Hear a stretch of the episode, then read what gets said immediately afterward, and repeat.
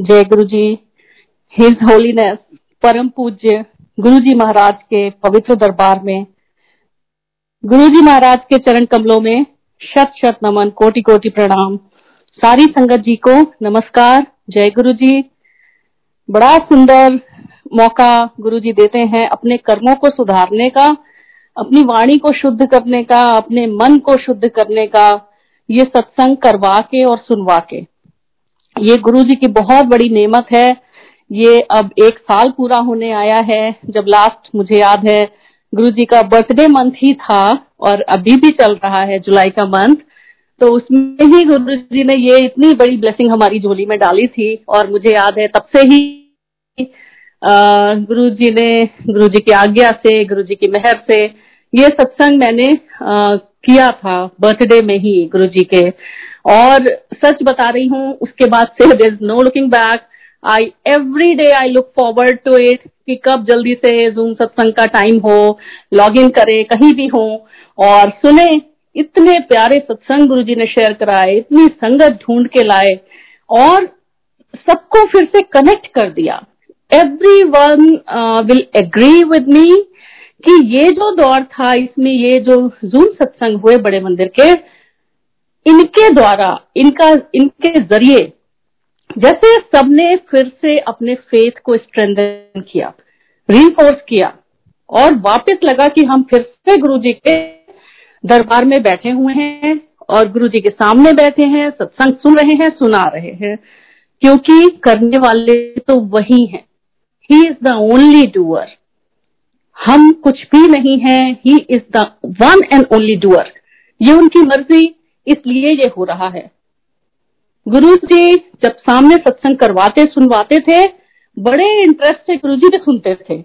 वही गाल पे हाथ रख के, आँखें कभी ऊपर उठा के, कभी देख के, और चाहते थे कि संगत ध्यान दे के सुने सत्संग को। एंड इट डजेंट मैटर कितनी बार भी सुने सेम सत्संग को, क्योंकि गुरु जी की ब्लेसिंग से भरा हुआ है वो सत्संग। और वो ब्लेसिंग जो है, जैसे वो जल है, वो छलक जाता है। वैसे ही गुरु जी की ब्लेसिंग छलकती हैं इन सारे सत्संग में। गुरु जी ने खुद ही कहा, सत्संग सुनने, करने दोनों से कल्याण होता है और अपने गुरु की उस्तत करना सब तो बड़ा पाठ होता है।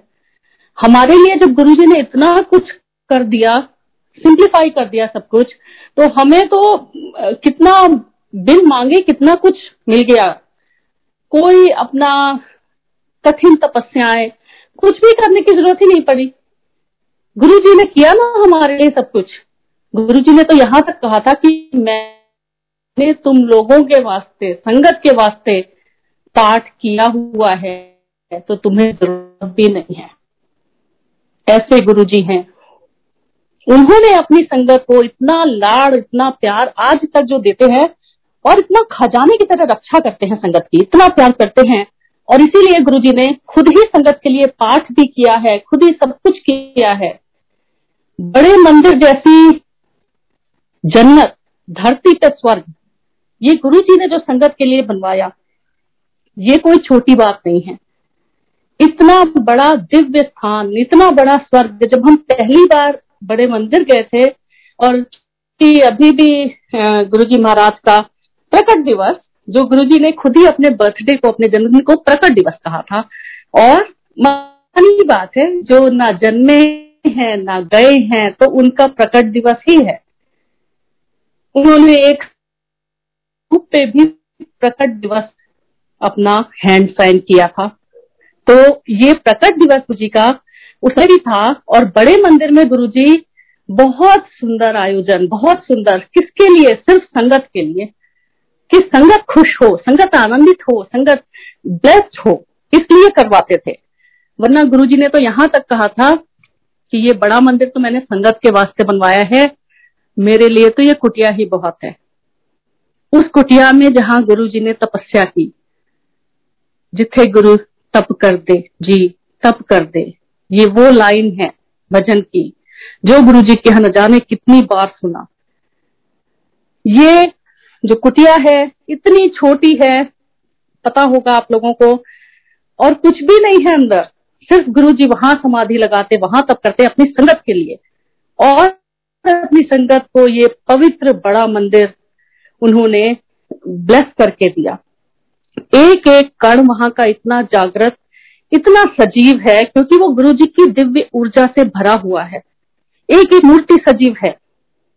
पेड़, पौधे, सब कुछ वहाँ के वो गुरु जी की दिव्य ऊर्जा से आज तक बहुत ब्लेसिंग देते हैं। तो बड़े मंदिर जैसा दुनिया में ना कुछ है, ना होगा, कभी भी नहीं, क्योंकि वो गुरु जी का ब्लेस किया हुआ है। मैं बताती हूँ सिंस ये बर्थडे मंथ प्रकट दिवस का ही है, पहले एक ये बताऊँगी, क्योंकि ये this is very close to my heart क्योंकि ये वो दिन, ये वो अनमोल क्षण सत्संग थे, जिनसे हमारी यात्रा शुरू हुई थी। और ये दिव्य, सुंदर यात्रा अब तक गुरु जी की दया से इतनी सुंदर गुरु जी चला रहे हैं तो बाद में लेटेस्ट वाला भी करूँगी, जैसे गुरु जी कहते थे। शॉर्ट में सुनाई लेटेस्ट सुनाई। तो लेटेस्ट भी करेंगे, थोड़ा बाद में। पहले आते हैं गुरु जी के बर्थडे के सत्संग पे। बड़े मंदिर में बड़ा भव्य आयोजन होने जा रहा था। ऑफ़ कोर्स गुरु जी का बर्थडे था। संगत सारी ऐसी झूमती, खुशी से बिल्कुल सबके चेहरों पे आनंद ही आनंद। इतनी तैयारियाँ चल रही है जैसे घर में शादी ब्याह हो। गमले रंगे जा रहे हैं। मैं भी उनमें थी, जिन्हें गमले रंगना बहुत पसंद था, क्योंकि मुझे लगता था, ये सुंदर करीने से रखे, गेरू से रंगे गमले जब यहाँ पे रखेंगे, इस कॉरिडोर से पूरा जो बड़े मंदिर में लाइन से रखे रहते हैं तो गुरुजी आएँगे महाराज जब तो गुरुजी इनको देखेंगे तो गुरुजी को अच्छा लगेगा। खुश होंगे गुरुजी, ये मुझे लगता था। तो ये सारी तैयारियाँ चल रही थी आयोजन। और हम, जब गुरु जी का बर्थडे था, हम गए बड़े मंदिर और जुलाई का मंथ सबको पता है कि इंडिया में मानसून सीज़न होता है। उस दिन हंसराज हंस जी का परफॉर्मेंस था बड़े मंदिर में। और जब हंसराज हंस जी आने वाले थे, गुरु जी का जो स्टेज है वो खुले में बाहर लगा हुआ था बड़े मंदिर में, जहाँ आज गुरु जी की समाधि है। यहाँ पे खुले में गुरु जी का स्टेज लगा हुआ था। परफॉर्मेंस भी होना था। सारा आयोजन जो लंगर प्रसाद का है, वो भी सब कुछ खुले में था। सब कुछ। क्योंकि ऊपर तो कोई टेंट और ये सब नहीं था। और बड़ा मंदिर तो वैसे ही इतना सुंदर, इतना विशाल उसका जो गार्डन है, वो सब एरिया सब कुछ खुला ही है। अब क्या कि अचानक से बादल। बड़े काले, गहरे काले बादल एकदम जैसे अब बर्फ़ ही पड़ेंगे। पूरे रास्ते हमें, हम जब गुड़गांव से गए डीएलएफ से बड़े मंदिर, काले काले बादल एंड नो वंडर जब मंदिर पहुँचे, वहाँ पे भी घने बादल। अंकल जी मेरी तरफ़ देखा और हम दोनों के मन में ये आया कि ये सारा इंतज़ाम इतना खुले में है, अगर बारिश हो गई तो क्या होगा? And we were not the only one हमारे ही नहीं, सारी संगत के चेहरे पे ये एक चिंता क्या कंसर्न दिख रहा था। गुरु जी मंदिर पधारे। और जैसे ही गुरुजी आए, संगत ने किसी ने उनसे कहा कि गुरुजी, बारिश ना हो जाए, सारा इंतज़ाम खुले में है। और गुरुजी ने सिर्फ़ आसमान की तरफ़ देखा था, और तब तक ड्रिजल भी स्टार्ट हो गई थी। और उसके बाद कोई भी बारिश वहाँ पे नहीं हुई, कोई बादल नहीं बरसा, बल्कि हंसराज हँसी का जब परफॉर्मेंस हो रहा था, हम लोग थे बिल्कुल सामने, और उन्होंने यही कहा, इतना सुंदर वो ड्रिजलिंग की वजह से वो जो एकदम जैसे लग रहा था, स्वर्ग से ही अमृत वर्षा हो रही है। उन्होंने भी यही कहा, ये जो सीली सीली आंदी है हवा, किथे कोई रोंदा होएगा। ऐसी सुंदर हवा चलने लगी, ऐसी सुंदर ड्रिजल होने लगी। ना ठंड लग रही है, ना बारिश हो रही है, ना गर्मी लग रही है। तत्वों पे गुरु जी का नियंत्रण। एलिमेंट्स ऑफ़ नेचर उनके ऊपर गुरु जी का फुल कंट्रोल फुल कमांड होता था। ये एक नहीं कई बार आ, मैंने खुद देखा है। और उसके बाद नीडलेस टू से जब हम ये पूरा सुंदर आयोजन ऐसा सुंदर भव्य दिव्य आयोजन गुरु जी महाराज मंद मंद मुस्कुराते हुए संगत को ब्लेस करते हुए अपनी नज़रों से निहाल करते हुए बैठे थे। और इतना सुंदर सब कुछ था, जैसे स्वर्ग बस ज़मीन पे उतर आया हो। यही स्वर्ग है, इससे ज़्यादा कुछ नहीं हो सकता। ये अल्टीमेट है, ऐसा लग रहा था। रास्ते में जब लौट के बहुत लेट नाइट बड़े फ़ंक्शंस में तो बहुत देर हो जाती थी, एक दो बज जाते थे रात के। ना किसी को जाने का मन करता था गुरु जी महाराज की इतनी कृपा, वो भी बैठे रहते थे, संगत को ब्लेस करते हुए। थकते नहीं थे। ब्लेस करते हुए गुरु जी कभी नहीं थकते। संगत को इतना प्यार करते हैं। जब लौट के गए तो पूरे रास्ते में ऐसी वाटर लॉगिंग और ऐसा लग रहा था कि यहाँ तो इतनी बारिश हुई है कि बस बादल ही फट पड़े हैं। गुड़गांव तक और बड़े मंदिर के ऊपर बिल्कुल भी नहीं। इसके बिल्कुल विपरीत अगर कभी गुरुजी चाहे तो बारिश करवा भी देते थे। अगर बहुत गर्मी है, कहीं कुछ है, बारिश चाहिए तो गुरुजी बारिश भी करवा देते थे। संगत हैरान हो जाती थी कि गुरु जी किस तरह से पूरी प्रकृति का नियंत्रण अपने हाथ में रखते हैं। जब हम लोग शुरू में ही गए थे और हमारे एक रिलेटिव थे आरकेपुरम में, जिनके यहाँ पे गुरुजी ने खुद ही आने के लिए परमिशन दी अपनी, और आर के आरकेपुरम में पार्किंग लॉट में गुरुजी ने कहा कि यहाँ मेरा स्टेज लगेगा, पार्किंग लॉट में, इमेजिन। और सारी कार्स वगैरह हटा के वहाँ पे गुरुजी का स्टेज लगाया गया था तो वो भी फॉल सीज़न इन इंडिया वो ठंड तो होती नहीं है, गर्मी ही होती है। लेकिन गुरुजी महाराज जब वहाँ पे आए व्हाइट चोला पहन के बैठे उस स्टेज पे, अचानक ऐसा सुहाना मौसम हो गया, बादल आ गए। सुंदर काले काले बादल आ गए, बिल्कुल ना गर्मी, ना ठंड। ऐसा मौसम हो गया, सुहाना बिल्कुल कि लग रहा था कि जैसे हर जगह एसी और कूलर्स लगे हुए हैं, जबकि ओपन में पार्किंग लॉट में ये था। जिसमें गुरुजी ने खुद से ब्लेस किया था प्रसाद किस चीज़ का? इडली, डोसे सांबर वाला। गुरुजी ने खुद से कहा था कि आज ये लंगर का प्रसाद रहेगा। तो गुरुजी इस तरह से सारी प्रकृति को अपने हिसाब से चलाते हैं, अपनी संगत के लिए। एक बार बड़े मंदिर में न्यू ईयर का फ़ंक्शन था और new year thirty first December Delhi की विंटर आप सोच सकते हैं। खुले में और वो इतना बड़ा, बड़े मंदिर, ये भी नहीं कि बहुत डेंसली पॉपुलेटेड हो आसपास, आबादी। इतनी कम आबादी, इतना खुला, बड़ा मंदिर। और हम लोग जब जयपुर से गुरुजी हमारी गाड़ी सीधे चला के मंदिर तक लेके आए उस ज़ीरो विजिबिलिटी फॉग में। इसको चौक हम पहुँचे तो हमें लगा कि हमें दिख ही नहीं रहा है कुछ, कि यहाँ पे कुछ है भी, इसको चौक जैसी कोई जगह है। और वहाँ पे अचानक एक गाड़ी सामने आती है दिन बिल्कुल उसकी लाइट दिख रही है। उस गाड़ी के पीछे पीछे चलते हुए हम बड़े मंदिर पहुँच गए। फिर न जाने कहा वो चली गई। और जब बड़े मंदिर पहुँचे तो लगा, बस, स्वर्ग तो यहीं पे, आसमान से एक स्वर्ग, एक महल ज़मीन पे उतर आया है और वो सामने है। अंदर गए तो इवन मैंने जो, मैंने साड़ी पहनी थी, बड़े फ़ंक्शन में, मैं हमेशा पहनती थी। मुझे अच्छा लगता था। गुरुजी ने भी हाथ में मुझे प्रसाद दिया था साड़ी। जब भी मैंने पहनी तो मैंने एक तरह से मन में बस बना लिया था कि हाँ मुझे करना है। और एक लाइट जैकेट पहनी थी, वो भी मैंने उतार दी। क्योंकि गर्मी, ठंड, ये सब पता ही नहीं लगते थे। ठंड का एहसास ही नहीं हुआ बिल्कुल कि अंदर ठंड लगेगी।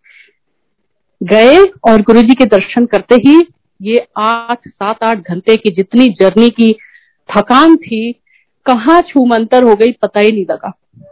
फिर वैसे ही गुरु जी के सामने आनंद से भरे हुए, बिल्कुल। और वैसे ही गुरु जी का इतना दिव्य सुंदर दर्शन करके पूरा मन तृप्त हो गया, बिल्कुल।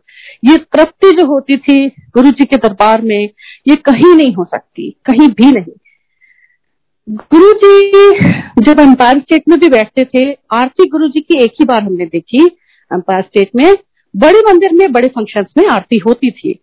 और गुरु जी ने अपने सामने जो भी कुछ संगत को कहा कहा भी नहीं, करके दिखाया। जो कुछ करने के लिए उस समय गुरु जी ने बोला, हम सब सिर्फ़ और सिर्फ़ वही अपने लिए आदेश समझे। गुरु जी ने उस समय, ओम जय शिव ओंकारा, ये आरती गुरु जी की होती थी। और यही आरती आज तक हमें करनी है। शिरडी साईं बाबा मंदिर में साईं बाबा की जो शेज आरती, काकड़ आरती बाबा के सामने होती थी, वो आज तक एज इट इज़ चली आ रही है। उसमें कोई चेंजेस नहीं हुए। कहीं भी साई मंदिर हो, आप देखिए वर्ल्ड वाइड सेम शेज आरती, काकड़ आरती जो बाबा की शिरडी में होती है, वही होती है, हर जगह। तो उसी तरह से गुरु जी ने जो हमारे लिए कोई बहुत मुश्किल काम तो है नहीं कि बहुत कॉम्प्लेक्स कोई बहुत ही रिचुअल्स बताए हों या बहुत मुश्किल कोई टास्क दिया हो करने को, कुछ भी नहीं करना है। सिर्फ़ गुरु जी ने जो अपने सामने किया, उसको एज इट इज़ फॉलो करना है एज इट इज़ क्योंकि गुरु जी ने वो हमारे लिए ब्लेस किया है। कल्याण तो इसमें हमारा ही है, किसी और का नहीं। तो ओम जय शिव ओंकारा आरती, ये हमेशा से गुरु जी के दरबार में हुई है गुरु जी की, और हमेशा होनी चाहिए। डजेंट मैटर आप वर्ल्ड में कहीं भी हो, और आप कहीं भी सत्संग कर रहे हो।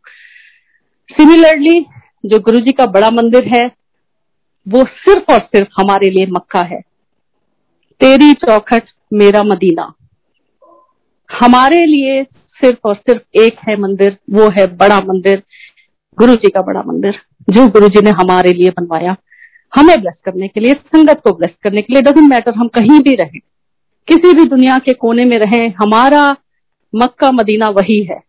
बड़ा मंदिर और कुछ भी नहीं है। तो ये इतनी सुंदर, उस समय की ये सब, इतने अनमोल क्षण जो अब लगता है कि क्या खजाना था हमारे पास में। और हम ऐसा नादान बच्चों की तरह, हम सोचते थे कि ये हमेशा रहेगा। पता नहीं था कि ये कुछ दिनों के लिए है। बाद में हमें इनकी याद में और उनके निराकार रूप से अपने को एसोसिएट करके और उनको अपनी याद में, अपने मन मस्तिष्क में उनसे जुड़ना पड़ेगा। जब वो सामने बैठे थे महाराज गुरु जी लगता ही नहीं था कि ये दिन कभी बीतेंगे। मैं एम्पायर स्टेट का बताती हूँ, क्योंकि ये सब क्षण मेरे लिए अनमोल है। जितनी बार भी उनको रिलीव करती हूँ, मैं उस दौर में पहुँच जाती हूँ। I am transmitted back to time जब एक बार गुरुजी ने मुझे दो बार गड़वी लाने को कहा था, दो बार, और मैं पहली बार तो लेके गई थी, कुछ भी नहीं पता था, और गुरुजी ने गड़वी को देखा था अंदर से। गुरुजी हमेशा एक बहुत मिस्टीरियस मैजिकल मिस्टिकल मुस्कुराहट के साथ देखते थे। अचानक से वो ऐसे आपकी तरफ़ ऊपर निगाह करके देख लेते थे तो लगता था जैसे उनको आपके बारे में सब कुछ पता है। जैसे ही knows you inside out जैसे कि आप उनसे कुछ भी छुपा नहीं सकते ऐसा लगता था। सेकेंड टाइम भी जब मुझे गुरुजी ने गड़वी लाने को कहा था और जब आप गुरुजी के पास जाते थे, गुरुजी के सामने पहुँचते थे, अचानक से गुरुजी अगर किसी से बात भी कर रहे हो तो आपकी तरफ़ यूँ देखते थे, जैसे कि वो तो आपका इंतज़ार कर रहे थे। जैसे कि आप उनके लिए ही यहाँ पे आए हैं, आपको उन्होंने ही बुलाया है। वो नज़रें वो बहुत बहुत गहरी इंटेंस इतनी इतनी पावरफुल जो आपकी रूह पे छपी है। गुरु जी ने जब दूसरी बार गढ़वी दी उस समय तक कंपेयर स्टेट में संगत काफ़ी बढ़ने लगी थी, क्योंकि गुरु जी ने दरबार खोल दिया था, आज्ञा दे दी थी नई संगत लाने की, लोग लेके आते थे फ्रेंड्स एंड फैमिली नई संगत, गुरु जी बल्कि नई संगत लाने को बोलते थे और ब्लेस करते थे, कहते भी थे कि जल्दी सबको लेके आओ, मुझे ब्लेस करना है। तो संगत काफ़ी थी मैं ऊपर बैठी हुई थी गड़वी हाथ में लेके। नीचे आए तब तक भी संगत काफ़ी हो चुकी थी और लंगर के लिए बाहर लोग निकल रहे थे। उस समय फ़र्स्ट राउंड में ही मैं लंगर में आ, मुझे जगह मिल गई सिंगल अंकल बिठा रहे थे और मैं बैठी थी बिल्कुल किचन के पास जो पिलर है वहाँ पे वो गड़वी हाथ में लेके। और उस समय एक थोड़ा सा प्रमोशन हो जाता था एम्पायर स्टेट दरबार के अंदर लोग थोड़ा सा क्योंकि मानी बात है आधे लोग बाहर जा रहे हैं, जो बचे हुए लोग हैं वो अंदर बैठ रहे हैं एक दूसरे के सामने फेस करके, बीच में लंगर की मैट्स आ रही हैं, अंकल लेके आ रहे हैं पतली पतली मैट्स और बिछा रहे हैं। तो ये एक टाइम होता था after two hours of very pin drop silence उसके बाद में ये एक टाइम ऐसा होता था, जब सबका ध्यान थोड़ा टूटता था, जब चलता था, ओम नमः शिवाय। समय का एक तारा क्या बोले? ओम नमः शिवाय। ये जब चलता था, तब लगता था अच्छा इतनी जल्दी टाइम बीत भी गया, लंगर का टाइम हो गया। तब लोग उठना शुरू करते थे। तो यही वो समय था थोड़ा सा लोग आगे पीछे हो रहे थे, ऐसे हो रहा था।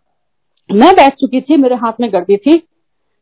गुल्लू जी ने वहाँ गद्दी पे बैठे बैठे अपना वो दिव्य इशारा, जो उनका हाथ उठाने का होता था, हाथ उठाया अपना, अपनी उंगलियों के इशारे से। मुझे बुलाया। और आप सोच सकते हैं कि इतनी संगत में कैसे मुझे ही पता लगा कि गुरुजी मुझे बुला रहे हैं। कोई और भी तो सोच सकता था। ये गुरुजी का आपका इंडिविजुअल कनेक्शन है। ये गुरुजी आपकी रूह को, आपकी आत्मा को कंट्रोल करते हैं। जब वो चाहते थे आप उनकी तरफ़ देखो तो आप देखते थे, पलट के देखते थे। मैंने भी देखा गुरुजी ने हाथ के इशारे से मुझे बुलाया। मैं उठने लगी तो सिंगला अंकल ने बोला, मुझे आंटी बैठ जाओ। मैं कह, नहीं अंकल गुरु जी बुला रहे अच्छा अच्छा फिर तो जाओ। और मैं निकलते हुए सबके बीच से वो गड़वी हाथ में लेके गुरु जी के सामने पहुँच गई। गुरु जी ने मुझे देखा गड़वी को देखा गड़वी के अंदर देखा और मुझे दे दिया। गुरु जी को कुछ भी करने के लिए हमसे कुछ भी नहीं चाहिए। गुरु जी खुद से हमारा कल्याण करते हैं। ये नहीं है कि हम कुछ कर सकें जिससे कि गुरु जी हमें ब्लेस करें। गुरु जी ने हमें चुना है। उस इतनी अंपायर संगत अंपायर स्टेट में जो संगत थी उस समय, उसके बीच में भी गुरु जी ने आखिर बुला लिया ना मुझे। ऐसे ही वो हम सबको इंडिविजुअली पर्सनली ब्लेस करते हैं। ये हमारे गुरु जी हैं। ये हमारे गुरु जी इस तरह से हमें ब्लेस करते हैं।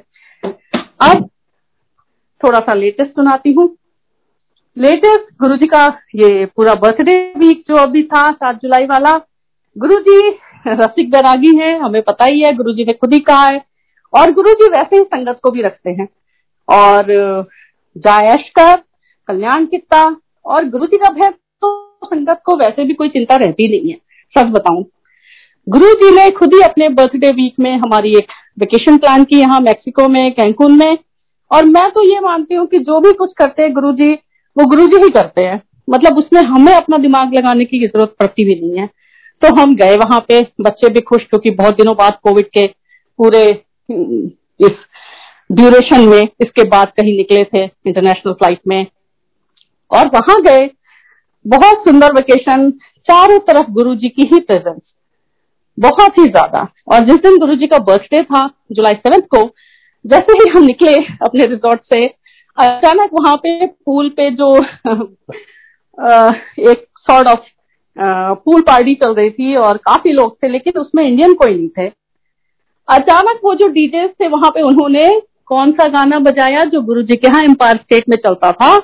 जब गुरु जी के यहाँ लंगर का टाइम होता था, उसके बाद जब आज्ञा लेते थे बड़े सुंदर, बड़े पैटी पंजाबी नंबर चलते थे। पॉप सिंगर्स भी और पंजाबी फोक वाले भी। तो ये वाला चलता था, जिन्हें मेरा दिल लुटिया, जिन्हें मेरू मार चुटिया, जैजी बी का। और मुझे बड़ा आनंद आता था, क्योंकि मुझे तो बहुत ही ज़्यादा अच्छा लगता था वहाँ पे बैठना। इतना सुंदर माहौल, इतना म्यूज़िक का वैसे ही बहुत शौक था। तो सूफी कवालियाँ फिर ये पैपी पॉप नंबर्स और फोक सॉन्ग्स ऐसा लगता था कि इससे सुंदर माहौल कोई हो ही नहीं सकता।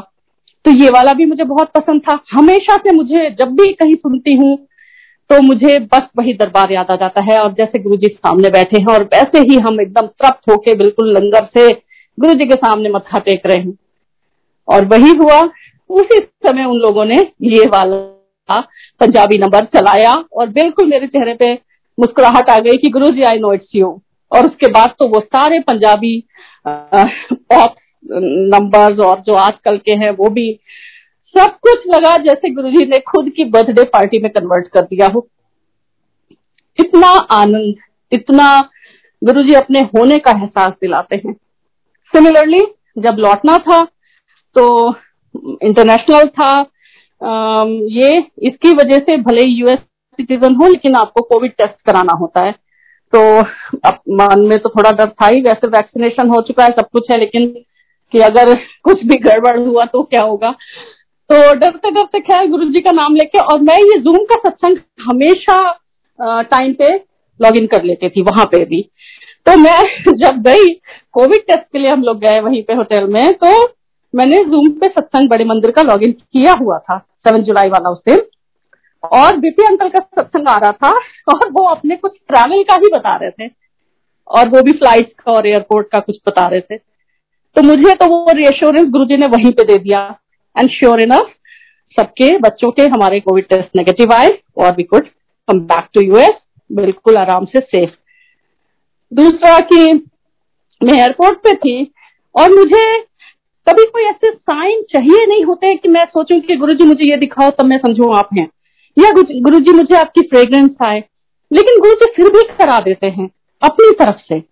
तो मेरे मन में हमेशा ये रहता है कि तू इस तरह से मेरी ज़िंदगी में शामिल है, जहाँ भी जाऊँ लगता है तेरी महफिल है। और उसी समय जो अंकल सत्संग शेयर कर रहे थे सेम लाइंस उन्होंने बोली सेम लाइंस तो ये गुरु जी का को इंसिडेंस जिसको कि हम को इंसिडेंस समझते हैं, लेकिन होती गुरु जी की प्लानिंग है। तो बस, इसी के आगे जो है, तेरे जमाल से रोशन है कायनात मेरी, खुदा करे कि ये दीवानगी रहे बाकी। इसी के साथ, आज के सत्संग से आज्ञा लेते हैं, और फिर गुरु जी की आज्ञा रही तो ज़रूर फिर से शेयर करेंगे गुरु जी की ब्लेसिंग और गुरु जी की उस्तत करके अपना जीवन धन्य करेंगे। जय गुरु जी शुक्राना गुरु जी